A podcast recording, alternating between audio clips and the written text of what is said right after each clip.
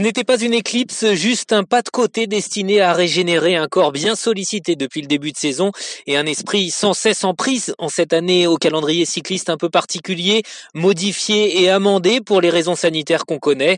Après un mois sans courir, le coq revient aux affaires en mode léger, à l'image de l'an passé. En août dernier, sa reprise post-confinement avait été marquée par un succès dès son premier jour de course sur la première étape de la route d'Occitanie.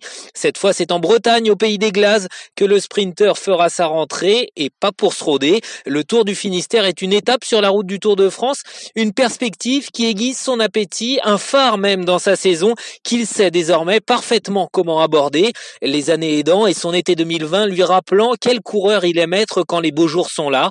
Brian Cocard a toujours aimé les retours à la compétition, en tout début de saison ou après une coupure, comme celle qu'il vient d'observer après une première partie de saison bien nourrie.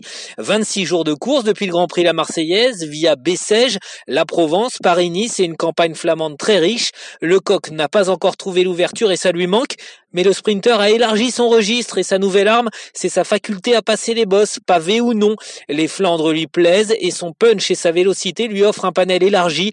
L'an passé, sur un championnat de France exigeant en terre morbihanaises, il avait joué jusqu'au bout et terminé deuxième face à une concurrence 5 étoiles. Cocard en mode été, c'est une peau couleur cuivre façon papier à cigarette, muscles saillants et veines apparentes, c'est un visage émacié, une silhouette affinée et un regard concentré, conscient de ce qu'il attend et des rêves qui lui tendent les bras, juste là.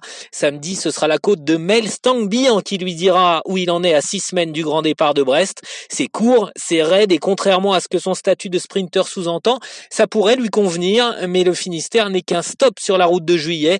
Le coq n'a pas encore débloqué son compteur, mais dans les campagnes autour de Savenay et Pontchâteau, certains disent l'entendre chanter haut et clair, matin, soir et même en journée. D'autres assurent l'avoir seul en train d'arpenter les reliefs de Majorque début mai ou repérer plusieurs étapes du sud de la France la semaine passée en compagnie d'autres men in. Pas de secret ni de cachotterie, juste du travail, beaucoup de travail dans l'ombre en attendant la lumière.